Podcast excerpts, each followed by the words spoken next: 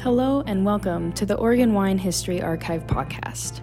The Oregon Wine History Archive is located at Linfield University in McMinnville, Oregon, and is dedicated to preserving and sharing the Oregon wine story.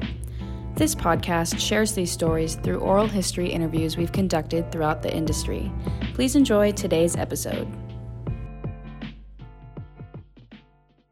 Right, my name is Rich Schmidt. I'm here with Kirk Sutherland of Erde Wines. It's uh, August 6, 2021. We're at Covea? Cova. Cova! Yeah. We're at Coava Coffee in Portland. Uh, Kirk, thank you so much for joining us Thanks today. for having me. Uh, first and biggest question to get us started is why wine? Ooh, well, um, I actually got into wine while I was living here. So I went to college out here, spent most of my 20s in Portland. Uh, I worked in coffee for a long time, and it, I got into coffee as an interest in uh, social justice and agricultural stuff. Um, so, you know, at the time in the early mid 2000s, coffee was very much booming here. So I moved out from Boston and was going to college here. And, you know, the coffee company that I worked for did a lot of trainings to build up your palate and have you learn about sourcing and things like that. And then that inevitably led to a very innate connection with how wine is made. Uh, my like big breakthrough moment was on a trip with some friends down to Eyrie, and I tasted a birth year uh, South Block Reserve, and was just like, this is what wine can be. So I, I later moved on from coffee, moved into restaurants, and decided to pursue a wine path. So we'll come back to that obviously in a second. Let's back up a second. You Yeah. mentioned born in Boston. Tell me about Yeah. kind of upbringing, education, and kind of life before Portland. Yeah. So I, I moved out here pretty young. Um, I spent most of my early life in New England between Massachusetts and New Hampshire. Uh, moved out here at 20 years old. Um, I had gone to Boston University for a short period of time before transferring out here to Portland State University and then later Lewis and Clark. Um, I was interested in studying uh, like global studies and with a focus on race, class, and gender, as someone who moves to Portland does. um, and I was very just like attracted to the lifestyle of, you know, I was very much into riding bikes and organic produce, things like that. Um, but there's also a really big uh, punk and metal scene out here, which is the scene that I grew up in as, as a kid in Boston. So that very much attracted me to Portland. You know, I I was I lived here 20 to 27, and the rent was really great, and I eventually decided that I needed to go back to a bigger city, and I've still always loved this place and come back quite a bit. So me, you mentioned kind of the aha moment for you in, in terms of wine. Uh, at that point, did you have much experience or knowledge about wine? Not really. It was just, you know, drinking stuff here at restaurants. And I knew that at that point in my life, I, I really liked Pinot Noir. But that was very much like the base level for me. And it really wasn't until I like went to the Eyrie tasting room and they like were talking about soil and how terroir translates that I was like, oh, that's a lot like coffee. So you mentioned you got into f- kind of food and restaurants at that point. Tell us kind of about that that path for you and about working there and, and learning wine. Yeah, so I left Portland in 2010 and moved down to Los Angeles. Um, LA wasn't for me. I, I was there for a year and a half, but I was very lucky to kind of settle in as the like a wholesale coffee trainer. And by doing that, I was connected with the Tasting Kitchen in Venice, whose chef Casey was actually he, he um, was a sous chef at Clark Lewis. So Portland connection, and then that like kind of intertwined it. And they opened up a location in downtown Los Angeles, and they had me be a manager. And they had a very brilliant wine director, Francois, at the time, who was like, "You know how to taste things. You should start tasting coffee or uh, start tasting wine." And he's a Frenchman and is very much into the Loire Valley, and so that was kind of the the jumping off point. Loving wine, like really liking to learn a little bit about wine from there, and then getting more involved in restaurant work, which is what drove me to move back to the East Coast. Um, I was super, super lucky to find a home in the Andrew Tarlow restaurant group. So he owns uh, Diner and Marlowe and Sons, kind of the the first farm to table, very serious. Like we write the menu on the table, it changes every day sort of situation. But also was really the the pioneer for the natural wine movement in Brooklyn. I mean, he was like buying Lapierre 25 years ago. Um, and their wine director, Lee Campbell, when I moved out there, really took me under her wing and started taking me to tastings and really helped me like develop a base level of knowledge. Um, and then I decided to kind of go the Court of Master Sommeliers track for a little bit. So I kind of kind of did all of it. So before before we get into the sort of formalized training, tell me about learning learning wine from that perspective. Was it Yeah. similar to learning coffee? What was Yeah. what was different about it? It for you? was it was I got really interested in working in LA, but it was something that was a little bit unattainable for me. I was like the coffee guy, I was interested in wine, I would go to the wine class, but it didn't seem like something that I could make a career out of. It still seemed like this kind of, you know, not hoity-toity, but upper class, uh, higher end thing than like I grew up as a poor kid in Boston, and I was like, I can't do that. That's not going to be my life. But then when I moved to New York and was working with Lee, she just like completely dismantled all of that, and it was about the joy of drinking wine and the the radical act of beautiful farming and biodynamics and organics. And like I started learning about all of the Louis Dressner wines and how like the Gang of Four completely changed the world and like completely fell in love with Marcel Lapierre and Jean Foillard and she just turned it all on its head for me. And she was like the wine world has room for everybody in it.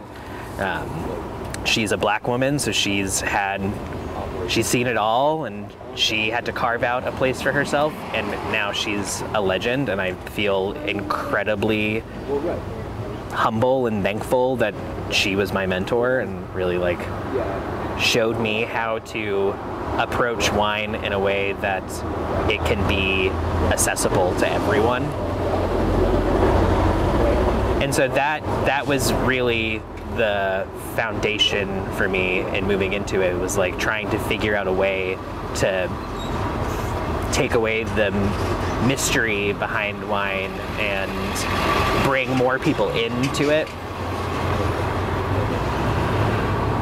And really like it it changed my life. I, I worked at Reynard, which was a, restaurant that Andrew had inside of the White Hotel. Um, I was part of like basically the opening crew of that spot, and it was well before the huge boom of natural wine. Like Reynard was way ahead of its time, had a huge Jura section, and like no one knew how to drink any Jura wines, and no one understood like what Souffle kind of things were, and how to pronounce all of these crazy grape varieties. And I remember when um, people would like come in and order things off the list and send them back because they didn't understand like spritzy, no sulfur wines. And this was like 2013.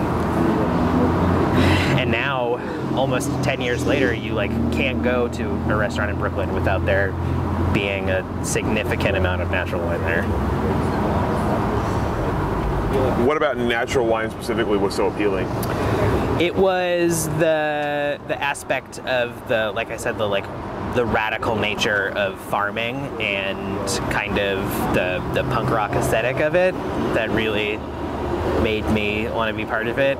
It was uh, Stefano Bellotti who makes the Cascina degli Ulivi wines who like just reading about him trying to like he got out of the the Gavi DOC because they were like just messing around too much and his wines like never really fit in with the whole structure of Italian wine bureaucracy and so he went like above and beyond and went beyond biodynamic and really I think like his farming rest in peace his uh, his model was really I think kind of the at the forefront of what now people are calling regenerative agriculture. Um, I watched Mondovino and was like, this guy's the one. So tell me about going from that into something like this, the Court of Master Somms, which is a, obviously Yeah. a very different perspective. So I, I did a few years with uh, Andrew Tarlow and knew that I wanted to take it to the next step.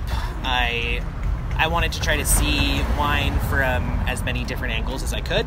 Um, the restaurant group in Brooklyn is outstanding, but I wanted to kind of like get experience tasting and opening bottles that were of a higher price point and a little bit more caliber so that I could learn really the benchmarks and things.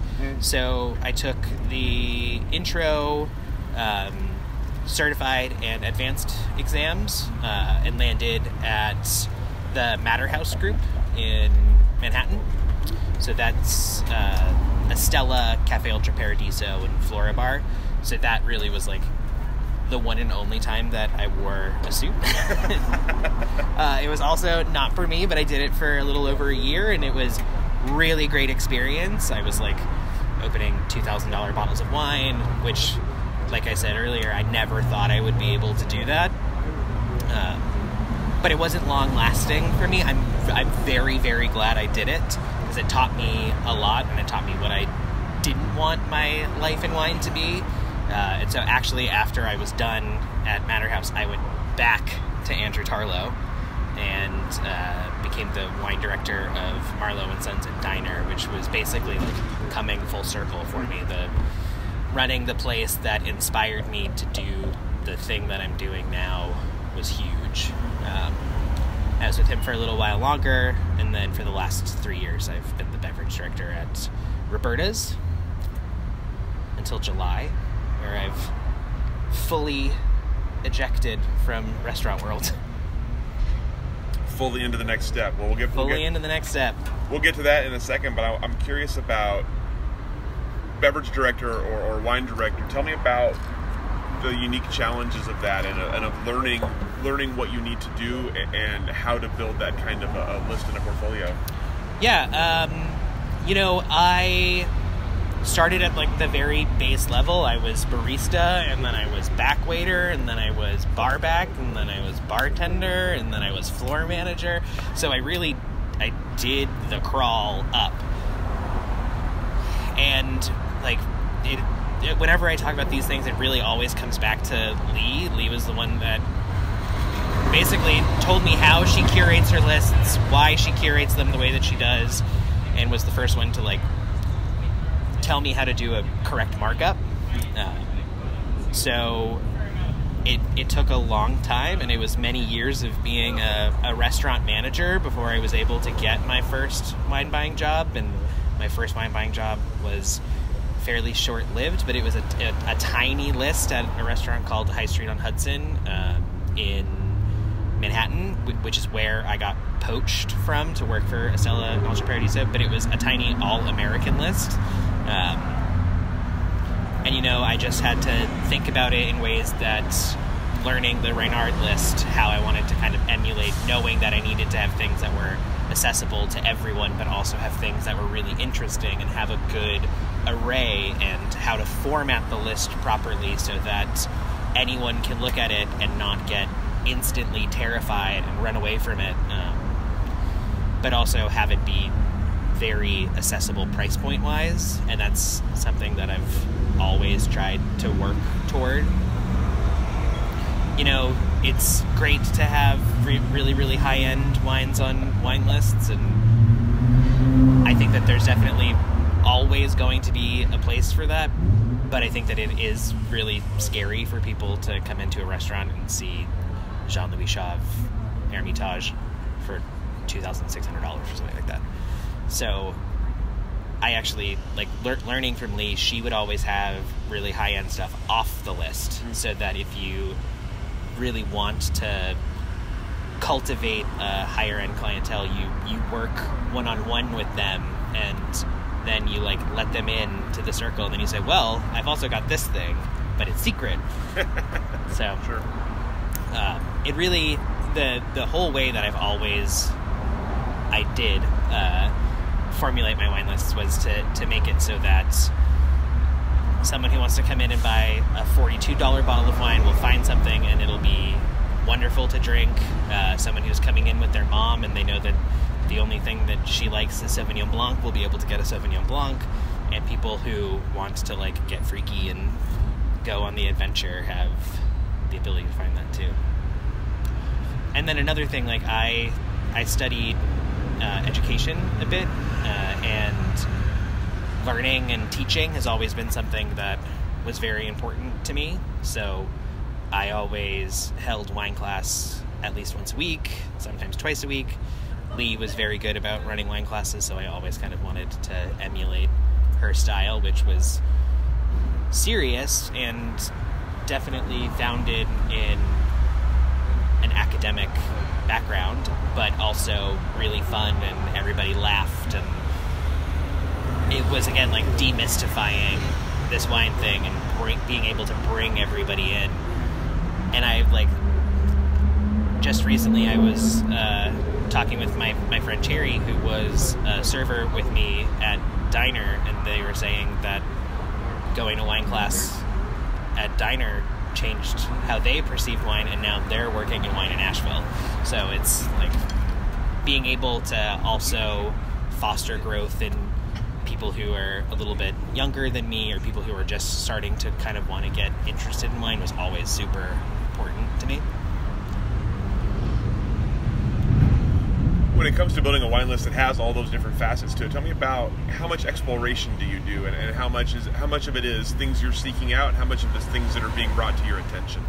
Um, well, like I said, I tried to do kind of all of it. So when I was managing at Reynard, I was also doing some part time work at Dandelion Wine, which is a tiny little wine shop in Greenpoint, Brooklyn, that's uh, still kicking ass to this day. Went, in at Greenpoint before Greenpoint was like, you know, a wonderful, highly sought after neighborhood in Brooklyn uh, and Lily, the owner there, she's now one of my best friends. But it was a, it, it was a way to be able to explore and taste things that I wasn't able to really taste at the restaurants because you know wine reps would come in and they would know exactly what Lee would like, and it would be almost 100% French wine all the time. But working two or three shifts a week at the shop meant that I could taste things totally internationally and things in different styles than what I was tasting at Reynard. It wasn't always natural wines, and you know, getting to, to see a wider spectrum of that. Also, living in New York, it's at least almost 10 years ago, it was so easy to be able to go to all of these tastings. They happen all the time. And so I would try to go to every single tasting that I could within my schedule sometimes like three or four a week and taste like hundreds of wines. And that's really where like I learned maybe these things aren't exactly what I want, but I know that these are things that other people are going to want. And so it was never building a wine list was never about my palate. It was about making sure that everyone finds something to drink.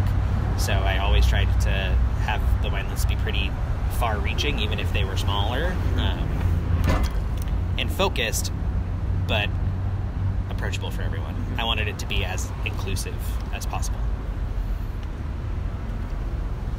So obviously, you've already been in Oregon at this point and have have at least some idea of, of the Oregon wine scene. So tell me about. I'm curious. Before we get into the next step of your of your life, tell me about the Oregon wine in New York. Uh, what did you see while you were there or have been there in terms of its notoriety and, and popularity? Yeah, so when I started the the job at High Street on Hudson, the All American Wine List, um, I kind of like set out to sort of have Oregon be a bit of a focus, and it was through running that wine list that I was able to, you know, meet people like Brienne Day and Tommy K from Division, who have since become some of my closest friends and also people who I've now worked for. Um, you know, there was always a place for Bergstrom and Cristom and Eyrie and the benchmarks. Those were always on the, the really good wine lists. You would see Antica Terra at Michelin star restaurants and things like that. Uh, but I was really excited about trying to find things that I could pour by the glass from Oregon that were more interesting and a little bit out of the box that weren't always just Pinot Noir or Chardonnay. And it was like it was folks like Tom and Kate's wines that actually came in at a price point that I could pour them by the glass, and it was interesting to see things like I remember the first time I tasted Brienne's Pet Nat of Malvasia. I was like, they have Malvasia in Oregon, and I think that that is something that really, for me, set Oregon apart from the rest of the domestic wine scene. Was that it was never super the the state in general wasn't always pigeonholed directly to the Willamette Valley and people have been able to experiment here and carve out a style of wine that is uniquely theirs. Obviously, there's gonna gonna always harken back to the influence of Burgundy and Pinot Noir and Chardonnay, and those wines are wonderful, and I love them. If I hadn't tasted Pinot Noir from Oregon, I wouldn't be interested in wine. Um, but that evolution of it in like the 2015 to 2018 bit and the you know the the boom of kind of more naturally producing wineries making wines that were a little bit more avant-garde and were affordable and accessible and were really new and exciting really like made me want to kind of dive headfirst into it. I was only at High Street on Hudson for nine months before Thomas Carter, who used to be the beverage director and partner of Estela, like came into the restaurant, had dinner, and was like, "I'm come work for me." and so when I went up to uh, Estela as part of the crew to open up the restaurant inside of uh, the Met Breuer uh, Flora Bar, which unfortunately went under during the pandemic. And it was the first time that Thomas was like, "Let's put a American section on the wine list." So Matthew, who was my like co wine pilot, he had way more of a French and Italian background from working at Estela, and we like I was like, all right, let's go and taste all these wines, and I can tell you about my friends in Oregon who are making really really great wine, and we can like put these really fun, super interesting wines on the wine list, and try to like give them some exposure on the Upper East Side. Point does the idea of wine production become part of the story? Um, so 2016 was the first year that I came out to work some of Harvest. Um, I came out in 2015 and hung out with Brienne for like a week as she was building her winery in Dundee. Uh, and then I was like, I kind of want to see this part of it. Like I said, I wanted to see every portion of the wine world.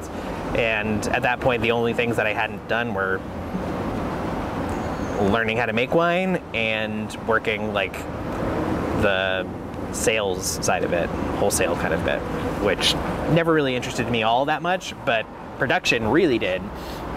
And uh, Brienne's approach to sourcing fruit from responsible vineyards was really, really interesting to me, and her very like hands-off approach to winemaking was something that really caught my eye. So I came out in 2016, helped her a little bit, did a tiny bit with Tom and Kate, and then 17 I came out. I split my time evenly between Brienne, Tom, and Kate. 18 I did the same thing, and then in 2019 I stuck with just Tom and Kate uh, because it was getting a little hard for me to like fly into Portland and then either have to find a ride or rent a car and go to Dundee for a day, sleep in a tent, come back and work at Tom and Kate's for two days, get in a car, go back to Dundee.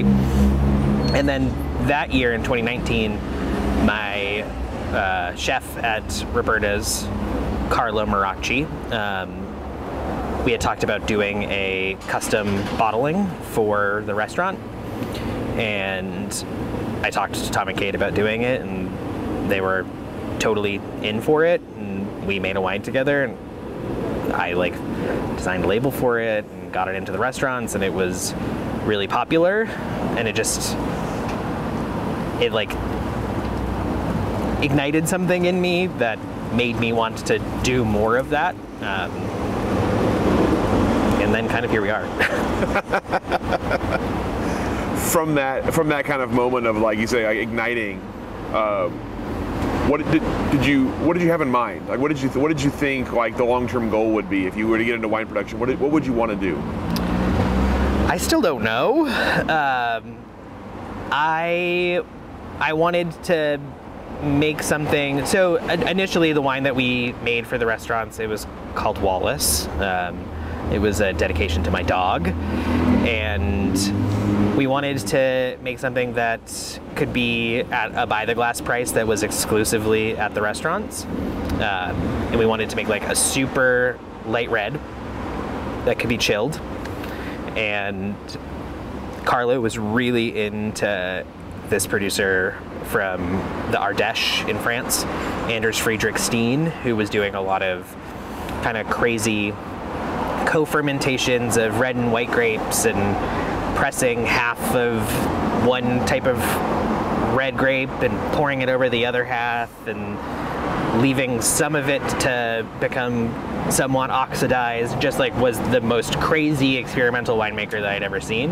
And he really loved those wines and he kind of wanted the thing that we made to sort of emulate that. Um, so that's kind of where the idea for Wallace came out. It was a co-ferment of Grenache from Applegate Valley and Albarino from the Willamette Valley.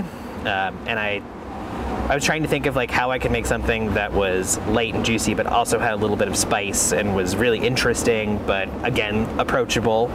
So we ended up kind of working in the model from Anders, where we did all of the Grenache and Albarino whole cluster, but pressed off half of the Grenache right away. Mm-hmm. And then threw the juice into the fermenter with the rest of the whole cluster Grenache and all of the whole cluster Albarino and just like foot tread it and then gave it a pump over once a day for like five days, six days, and then pressed it. And that was it. And it ended up being this like super bright, like cranberry laden, super juicy thing that was crushable and was so much fun to make and then so much fun to drink that I was like, I think I want to do something like that again that maybe incorporate some other things.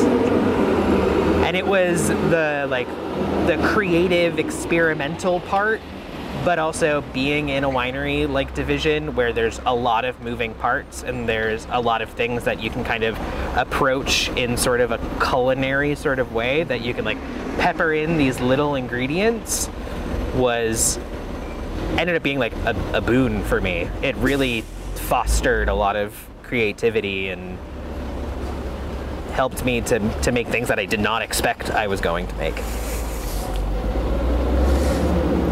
Well, let's talk about the. I'm, I'm curious about the reaction to, to Wallace. First of all, uh, you've, you've had you have all this wine experience, and now finally there's something in the bottle that's got not even just your name on it, but your dog your dog's Yeah. name on it. So tell me about that, about about presenting that to the world, and about what what that feels like. Yeah, um, well, we we bottled it and we're ready to send it out for spring of 2020. But then everything happened. Um, so it ended up getting to New York in August during like the height of the pandemic, but it was while Roberta's was just rocking with outdoor dining and it was hot and it was a humid year and the wine came in and it, it drank like a super dark rosé or very very light red and we were serving it for 15 bucks a glass and it was we went through i think 20 cases in a month so like being able to pour it for my friends when they came into the restaurant but then also when i wasn't there seeing like the reports from the end of the night and it being like 32 glasses of wallace six bottles of wallace i was like this is selling and it's not even like people who know that I made it. They're just like buying this fun thing. Mm-hmm. And we were also able to sell a little bit to some retailers. Um, Lily from Dandelion Wine picked up a good amount of it. A couple other people had reached out, and we, we didn't send too much to retail because it was branded as a Roberta's wine. Um, but the little bit of retail buzz that we got was good. We sent some of it to the Los Angeles location for Roberta's, and that went off really well. So they they wanted to make the wine again if if we could, but with everything happening pandemic wise and then stuff kind of shutting down again, it didn't seem too feasible to, you know, commit to anything, but the grapes were still available. So I just pulled money out of savings and bought it myself. So after that, what's what, what's the next step towards where you are now? What was the next step after that kind of first initial success? Yeah, I, you know, I initially thought that I was going to just make Wallace again in 2020, but then fires happened, so it caused me to have to change plans. So we still got the Grenache, we still got the Albarino, but they came in at wildly different times. Before the the first year that we made it in 19, the Grenache came in, I think, on the 22nd of September, and then the Albarino came in on the 23rd. So they were a day apart. It allowed me to do like a quick cold soak of the Grenache, and then they just fermented together the entire time. Last year, it was two weeks apart, just because everything in the valley slowed down so much because of smoke. So it it forced me to think on my toes, and I knew that I wasn't going to want to blend the two together because the whole idea was it being fermented together. So I kind of changed the game plan on the Grenache where it was totally, it was 100% whole cluster in 2019. I destemmed everything in 2020 to avoid smoke stuff. Um, I direct pressed half of it, poured it over the other half, and then I threw in Sauvignon Blanc skins during the ferment to kind of give some more of that white grape element and some spice. And then the Albarino was like a totally different beast. Uh, it had guaiacol rates, it was smoky, so I ended up just direct pressing it and cold settling it, racking it off its lees. But Tom told me about this vineyard that they were buying Gamay from in Yakima. And he was like, they have Syrah and they have some Cabernet Sauvignon, and the, the price was right, and it was farmed to the parameters that I'm generally okay with. It's it's not farmed to where I want my brand to go from here, but it was able to like bump up production for me a bit. So I bought a ton of uh, Syrah and a half ton of Cabernet, and I direct pressed the Cabernet, and then poured the direct press Albarino and Cabernet on top of whole cluster Syrah. And then I threw in Chenin Blanc skins. because why and not? that's that's the thing. Like Tom and Kate's Chenin Blanc came in from Yakima that same day. They pressed it off, and there was beautiful skins in a bin that were potentially just going to go to compost, and they were ripe and smelled great, and there wasn't smoke. So why not just throw it in there? And then right as I was preparing to like kind of pack up and get ready to fly back to the East Coast, uh, my my dear friend Laura Brennan, who uh, runs Inconnu Wines in California, but also now lives on Underwood Mountain in Washington. Uh, she and I had hung out a few days before and were picking food in her garden for this food justice project that she's doing at Hood River. And we went and picked apples and pears from this very old orchard just down the hill from her vineyards. And she was like, if you want some of these apples, just drive up here and pick them. So Kate and I put a little caravan together. We drove up to Underwood in like way worse rain than this. Uh, and I picked a ton of apples and she picked two tons of pears. And it was again like, this will be another little bit of juice that we can make this year in such a hard year.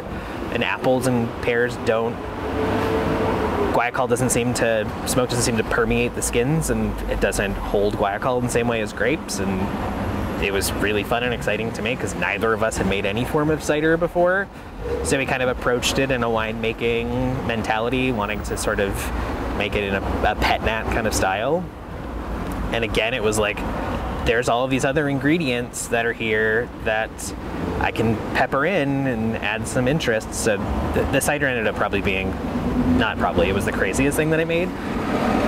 We, I got a, a hand scratter, a hand uh, shredder, rented it, shredded all the apples by hand, which I will not do again because I was sore for like three days, and I was like throwing in clusters of Gamay and Syrah and Cabernets.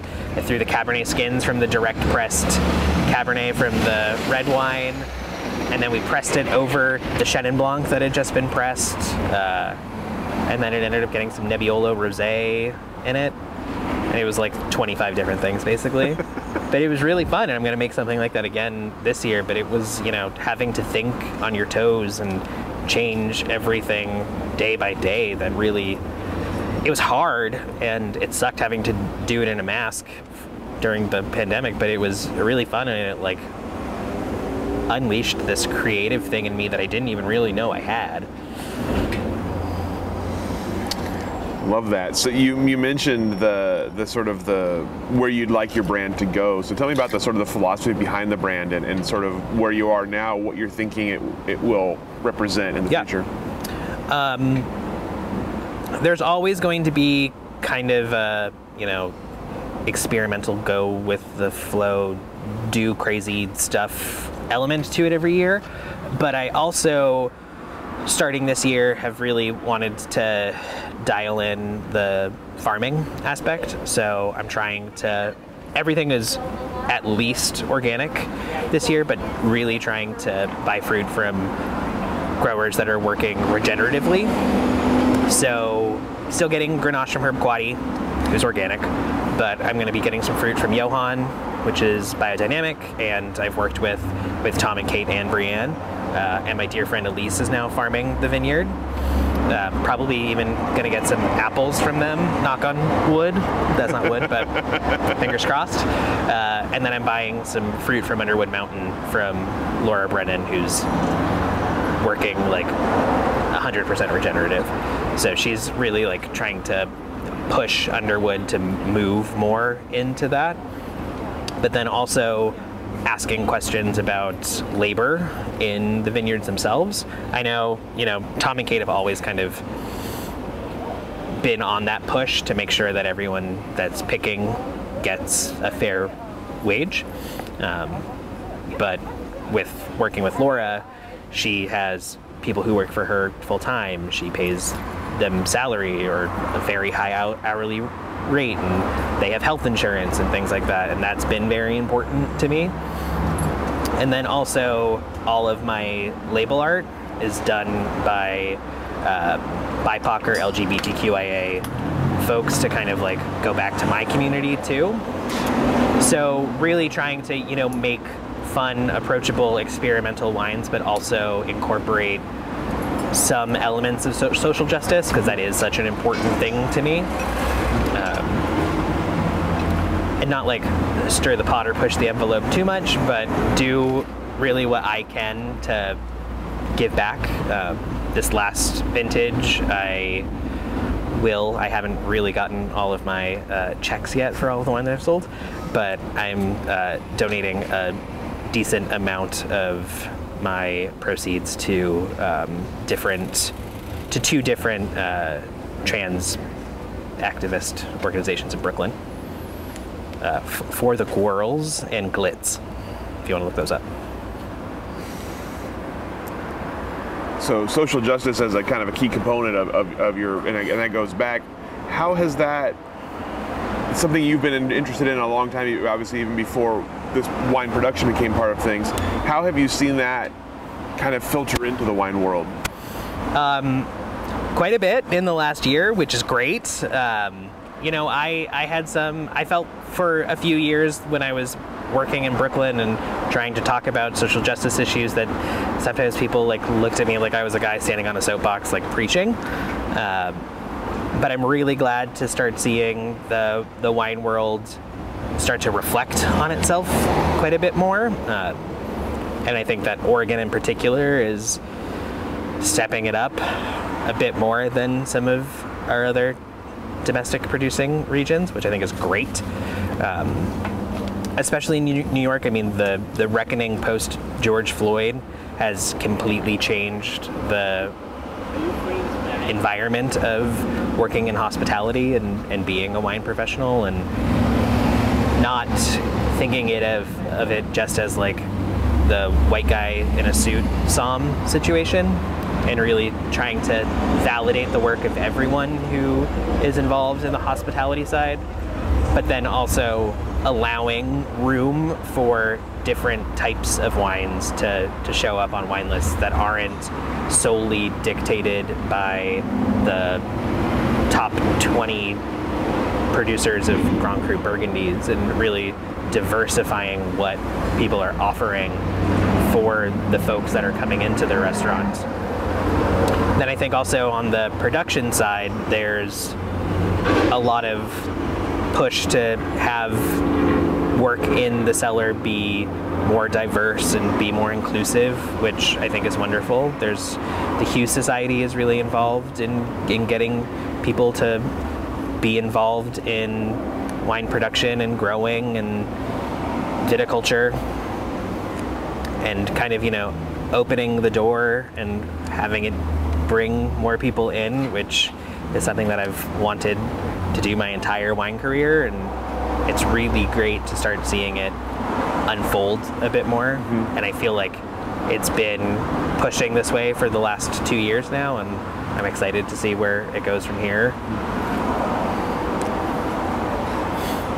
Talked about your labels a little bit. Tell me about the, the sort of the name, the name of the brand, and, and the meaning behind the labels. Yeah. So Erde is the German word for earth, and I am of German heritage. so it was uh, kind of given a, a call back to my mom's side of the family. And then the names of all the wines last year were references to rain or water because of funny enough, because of the wildfires, but they were all titles of songs that I love. So the cider was called Cloud Busting after the Kate Bush song. The Grenache Rosé was Ice Blink Luck after the Cocteau Twin song. And the red wine that I made was Prayers for Rain after the Cure song and with the with the kind of the aesthetic of the brand, what are you what are you hoping for? Who, who, what is what's the clientele you're looking for, and what do you kind of hope is the attracting factor?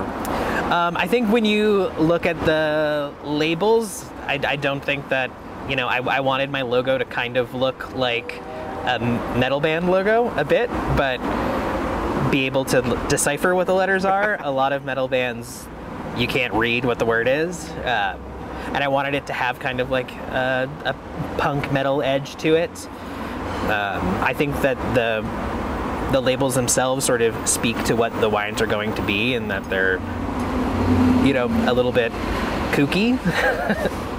um, and I think that you know I'm not trying to only have my wines be purchased by like people between the ages of 20 and 45, but I think that that's probably the clientele that are attracted to it. Uh, I'm not making super serious, really long term aging wines quite yet. I will probably try to experiment with a little bit of that in the future, but I'm trying to make things that are joyful and easy to drink within the first like one to four years of their lives.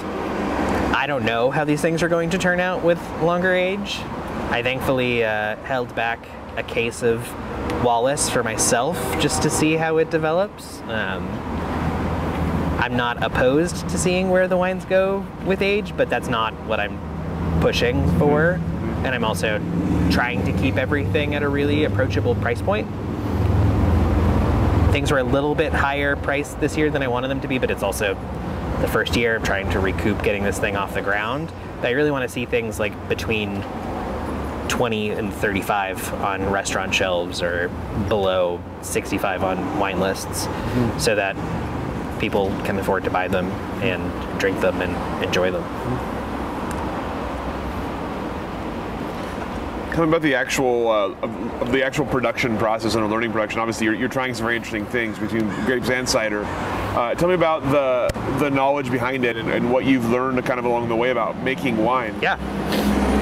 I mean, I, I learned from three of the best. So, you know, really trying to like, from the first year that I came out here, trying to get my hands as dirty as possible. I mean, the, the first two years that I was out here, I was basically the the punch down jockey and the barrel cleaner.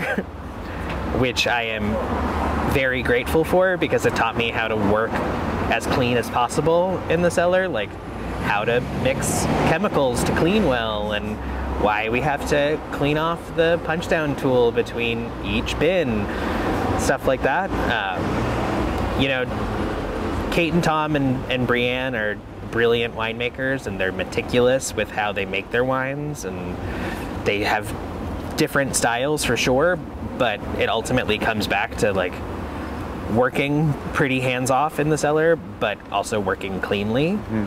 Making sure that you know you're checking in on stuff every single day to make sure that your ferments aren't going south, and if things do start to smell a little weird, getting in there to try to correct it as quickly as possible before letting it go too crazy. I mean, I love natural wine, and that's my background and what got me into all of this.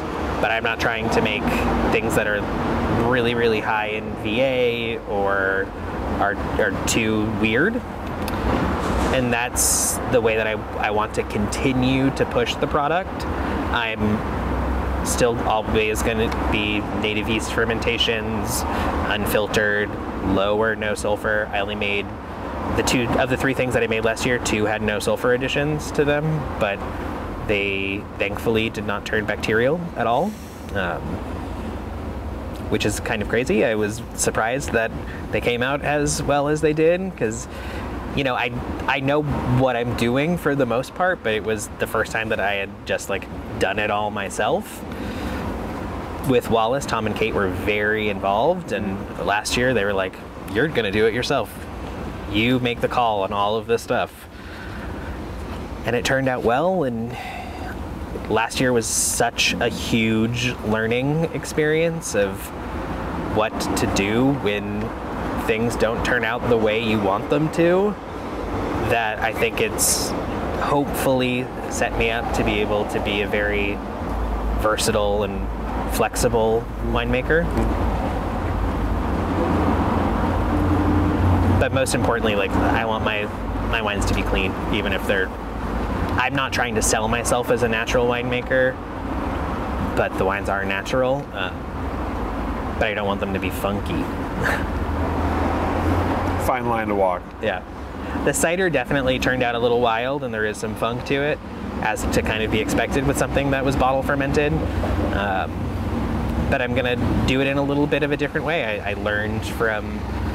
I don't feel like any of it was a mistake, but I learned from the results, mm-hmm. and now I'm gonna like be a little bit more careful and rack a little bit harder and try to get less solids in the bottle before I put the crown cap on, and hopefully things won't be explosive. I did have a couple very uh, lively bottles of the cider. Time bombs in your cellar. 90 degree angle. Well, you talked about how you had been at Roberta's until just recently. So tell us about tell me about that uh, decision for you and, and what comes next for you in the wine world. Yeah, um, I sort of moved into a consulting wine director role with them in the late winter, early fall, uh, or early spring, and it was because I, I needed to kind of step back from restaurant work. Last year, my position changed a lot, so I, I was really like beverage focused. That was what I did. I would fly out to LA once a month to make sure that the wine list and the cocktail lists were going well, and I was teaching wine classes, and that was my thing. But obviously, with how the pandemic shook out, my role had to change, and I became a floor manager again after like finally hanging that hat up. And it was really hard. I don't think anyone would question how difficult last year was. But it was also really long hours and it was like taking a toll on my health and I knew that if I was wanting to kind of bump up production of my wines and focus a little bit more on that, that I needed to make a change. So I've landed in the retail side of things full time, which is, you know, a, a totally different beast, but it's a 40 a week, 40 hour a week job, and that's, that's the first time that I've worked 40 hours a week in my adult life, and it's been a little bit of an adjustment, kind of lifestyle wise, and trying to like pinch my pennies a little bit more, but it's been great, and it allows me to have more freedom and be able to come out here in August for a week to check in on vineyards and make a game plan for making the wines in September and allows me to take a month off for coming out for wine making time, but then also if I need to take three or four days to pop out here to rack or barrel down or bottle, I'm able to do that a bit more, mm. which I couldn't do restaurant wise. So this year is going to hopefully feel like I, I feel like the 2020 wines are mine and I was very hands on with them, but I was relying on the division crew to handle a good amount of it. I was I wasn't quite a fully custom crush client, but there was some custom crush elements to it. Um, but I'm planning to be out here to rack and barrel down and make the decisions of all of the aspects because I'll finally have the time to be a bit more involved and you know over the next few years I'll probably transition more towards being even more involved and be out here a bit more um, but I'm very happy with with where I'm landing now I don't love flying here like five times a year I do a carbon offset though it is an interesting challenge to try to Yeah. live New York and make wine in Oregon. So, as you look ahead, is it something you think you can keep doing, or is there going to be more of a some other, change coming? I, th- I think it's something that I'm going to keep doing for a while at this size. I'm not trying to be have this be my my career, be what the only thing that I do. I'm going to probably be closer to 500 cases this year, and that's probably where I'm going to top out. So keeping it small, being able to hopefully sell it all, um, and then being able to, you know, rely on making the wine with, with Tom and Kate and not owning my own facility and just taking it from there. I don't know where it's going to go. Who knows? Who knows what the future is going to hold at this point? It was a pretty wild idea to start a brand in 2020. I don't regret it. Well, we've talked quite a bit about 2020 already. Obviously, it had an effect on all, all, all facets for you. I'm curious, um, when it came time to start that start the brand and, and, and do all of that, did you did you hesitate at all? Did you did you think did you rethink your, your strategy at all, or did you Yeah. just kind of go for it? Yeah, there was there was a couple of moments, especially when fire started in the south, um, that I got very very worried, and you know I was on phone calls with Tom, being like, should I even come out? Is this going to be worth it? I talked to friends in California who had dealt with wildfire vintages and got their impressions of the resultant wines and the difficulties that they had to undergo. But ultimately, Tom really like talked me off the ledge last year, uh, and he was like, "Just come out, let's make the wines, we'll see where it goes. If it doesn't go exactly the way that you want, at least you'll learn more." And so that that's how I approached it mindset wise. And going into it with with eyes open like that really changed the whole thing. So, you know, there there were some doubts for sure and I had a few moments of like imposter syndrome where I was like, am I a winemaker? Is this the, the thing that I'm going to do? Is this going to be part of my life? Um, but I'm really happy with how everything turned out. And knock on wood, the year keeps going the way that it's going, and hopefully we don't have a repeat performance.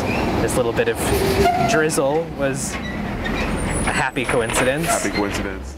Um, we talked about the kind of the your impressions of the industry and your work with the industry while you were in New York. Tell me about other changes you've seen in Oregon wine since you've been kind of a part of it. What's what's changed about it? What does the industry look like right now in 2021? Oof. To you, I'm very fortunate with the people that I'm involved with in the industry. Um, I very much consider them my family. Uh, I think that the direction that a lot of newer producers are going is super interesting, and I think that that, that is kind of the precedent that's being taken in a lot of markets outside of Portland. It's been really great to see friends of mine who were making wines in Southeast Wine Collective or at day camp start to really blossom and get traction and have their wines sell out when they come to LA or New York or Chicago. Um, and they're very much outside of what the majority of the nation assumes is Oregon wine. Here, I feel like there's, you know, a lot of really, really interesting things happening, and I think the discussion of taking things even beyond organic viticulture is becoming more and more apparent. Um, I think that having people here like Mimi Casteel who are just pushing things forward and having people think outside the box of what they assume organic farming is mm-hmm. is really great. I think having, you know, the person who put Oregon wine on the map, the the son of the guy who planted the first vines, taking things to no-till regenerative agriculture is setting a really great example. And I think a lot of that has to do with feeling the impacts of climate change. It is impossible to deny that it's happening when you're here and you see things changing. I, I lived here in the mid 2000s and it was never like this. And so I think a lot of it is unfortunately a reactionary response, but it's a necessary response to say, yes, we as an industry can sequester carbon. We can work in a way that will improve and re-solidify and you know heal the earth hopefully because um, it's it's clearly become a state of emergency and you know that's always been part of you know the the Oregon lifestyle in my mind is you know this has always been a, a state that people associate with eco-conscious people but I think a lot of people in the wine industry have, have stepped up and are working towards being net zero or even negative. That's setting an example to the rest of the wine industry in this country. I think the, you know, didn't the Willamette Valley just get recognized as a protected yeah, PGI. yeah, and it's the Willamette Valley and Napa. That's it. Mm-hmm. And so, getting that recognition on top of the amount of organic vineyards in the state, I think, is really setting a really good example for the rest of the country. I think people are, at least my my kind of little peer group, are are doing some really fun really exciting experimental stuff. I'm seeing more people doing multi-fruit ferments and you know Piquette is kicking off a bit here too and uh, I got to see Chad Stock yesterday at the uh, Pinot Noir auction and what he and Brie are doing with Limited Addition. And the stuff that they've planted at Eola Springs is super inspiring. They're they're two of the most brilliant minds in winemaking in the state, I think, and looking at what people like Brianne and Tom and Kate did in what could have been a disastrous vintage and put out stuff that was delicious and you know Brianne even called one of the wines lemonade, like turning lemons into lemonade, making stuff that can really, you know, show that even in disastrous times we can pull ourselves back up and keep it going. And I really, I really admire those two wineries for keeping as much of their fruit contracts as they did because it's it's that fostering of relationships between the growers and the winemakers that I think is super important. They didn't they didn't leave anyone in the lurch. They didn't leave anyone in the dust. They they kept all of their fruit, all of it. And I know some wineries turned it down, and I get it, wanting to to make wine in a year where the guaiacol levels were skyrocketing and through the roof and some people saw things that have been worse than California has ever seen because it was just sitting in vineyards. But the, the commitment to the longevity and you know the ability for these farmers to keep doing what we're asking them to do is so important. Like how, how can we expect people to continue to work organic, regenerative, no-till in a year where they didn't make any money, where they lost literally everything. Mm-hmm. So actually putting your money where your mouth is. That's literally. inspiring. Yeah, yeah, absolutely. So then, talking about the future for Oregon wine, there's obviously a lot of things we've talked about today between sort of social justice and inclusion, between climate change, between sort of the changing of Oregon's reputation and what it's making. What do you see as you look ahead for the industry? What do you, what do you maybe hope for, and, and what are some of maybe your fears for the future? Well, yesterday I was at the Pinot Noir auction. I was uh, Tom and Kate's guest, and you know it was like the the big wineries. It was the established Pinot Noir and Chardonnay producers here, and there were people who were showing wines that were fermented in amphora. That wouldn't have happened five years ago. So the effect that that the smaller group of people who were working in this more natural, hands-off, low intervention style is is impacting the whole state. I think, and I, I think it's pushing things forward and allowing for a lot of these more established wineries to, to have kind of experimental bits and thinking more outside of the box, and I think that that's great. I would love to keep seeing more of that. I'm very excited to start seeing more stuff that is diversified outside of Pinot and Chardonnay and outside of just the Willamette Valley. Like I, I love stuff from Applegate Valley. I'm a huge fan of Rhone wines, and I love, love, love Grenache, and I'm so happy to work with Herb's Grenache down there. I think people are starting to take that AVA a bit more seriously. Um, think obviously the the gorge is incredible, and what Nate Ready's doing at Hiyu is changing a lot of minds about what that area is going to do. Fears, of course, are that we're going to just continue to have 2020s, and that this area that used to be called a, a, cool climate growing region is not going to be able to be that soon. That those, you know, benchmark Pinot Noirs that made this place what it is are going to be 14 and a half alcohol every single year. So where do we go from here? Are we going to have to start planting Syrah in the Eola Amity Hills? who knows? But that's that's the position that I think people are starting to think about as this place becomes more and more solar, more and more hot. That we need to be thinking about what we're actually going to be able to make from this place.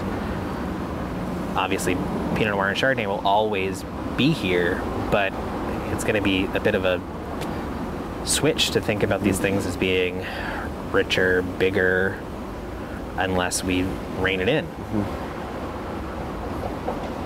It was like 2018 happened and the wines were big. And then 2019 happened, and it was like, oh, we're kind of back to normal. and then this last year. And then this year. What do you think about for this year? We haven't really talked to many people yet about sort of forecasting the 2021, but I know we're going into veraison now. Things are starting to come into focus. Tell me about what 2021 looks like. Well, it's seeming like it's going to be a little bit earlier. Um, anticipating that. like second-ish week of September for fruit to start coming in.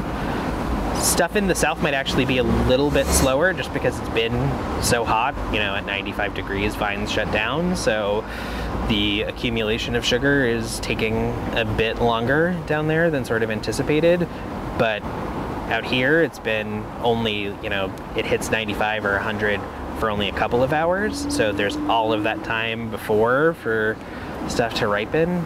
So things are looking pretty advanced. I'm, I'm trying to go down to Johan to go check in on my my fruit that I'm going to buy from them this year and see where it's at. But I, I've heard that there's some color already happening there, and they're usually pretty far behind everybody because Van Duzer is blessed with all that wind.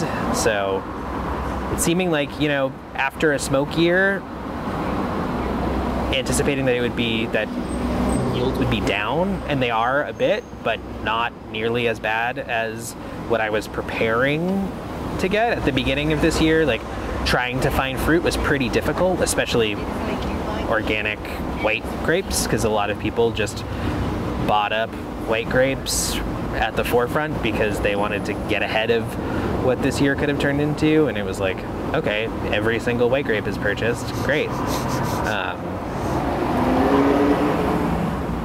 but I'm, I'm hopeful. I mean, stuff that I've seen so far is, looks looks healthy. I mean, it's dry, but that could mean for really great concentration. I'm not making powerful, big wines by any stretch of the imagination, so I'm probably gonna make the the pick call potentially even a, a bit earlier because I like to have stuff be like between 20 and 23 Brix and we'll see where it goes. But I'm also, you know, after learning about apples and pears not carrying guaiacol, guaiacol the way that grapes do, I'm gonna gonna purchase a bit more orchard fruit this year. Just not not as like a fail safe, but as a means to, you know, feel a bit more confident and comfortable. So obviously you took an inter- interesting path into the Oregon wine industry. So Yeah. so tell me if someone were to ask you for your advice on getting into the Oregon wine industry, what would your words of wisdom to them be? the the best thing to do is like find a harvest intern position with someone. I I took it slow. I didn't I've never been paid as a harvest intern.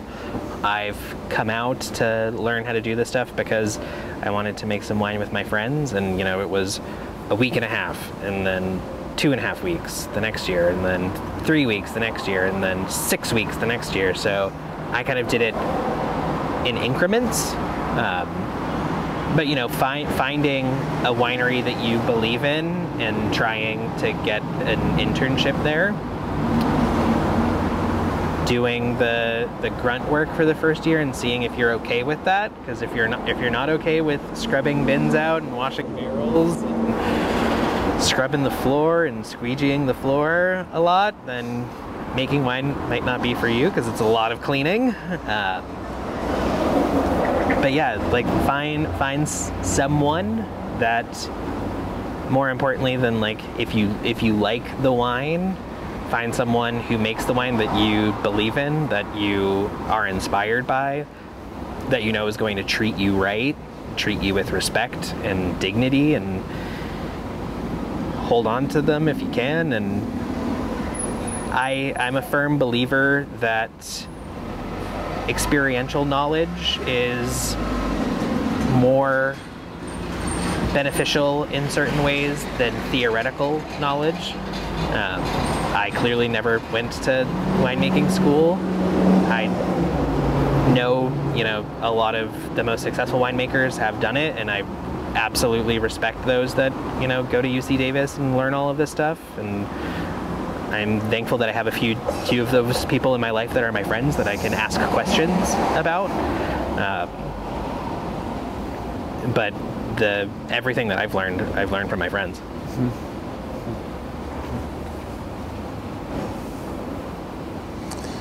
Right. That's all the questions that I have for you. Is there anything I didn't ask that I should have? Anything no. we didn't cover here? No. Cover I feel great. Excellent. Good. You're supposed to feel great. That's awesome.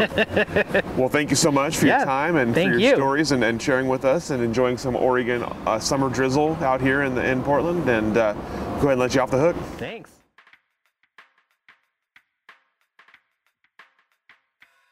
Thank you for joining us for this edition of the Oregon Wine History Archive podcast.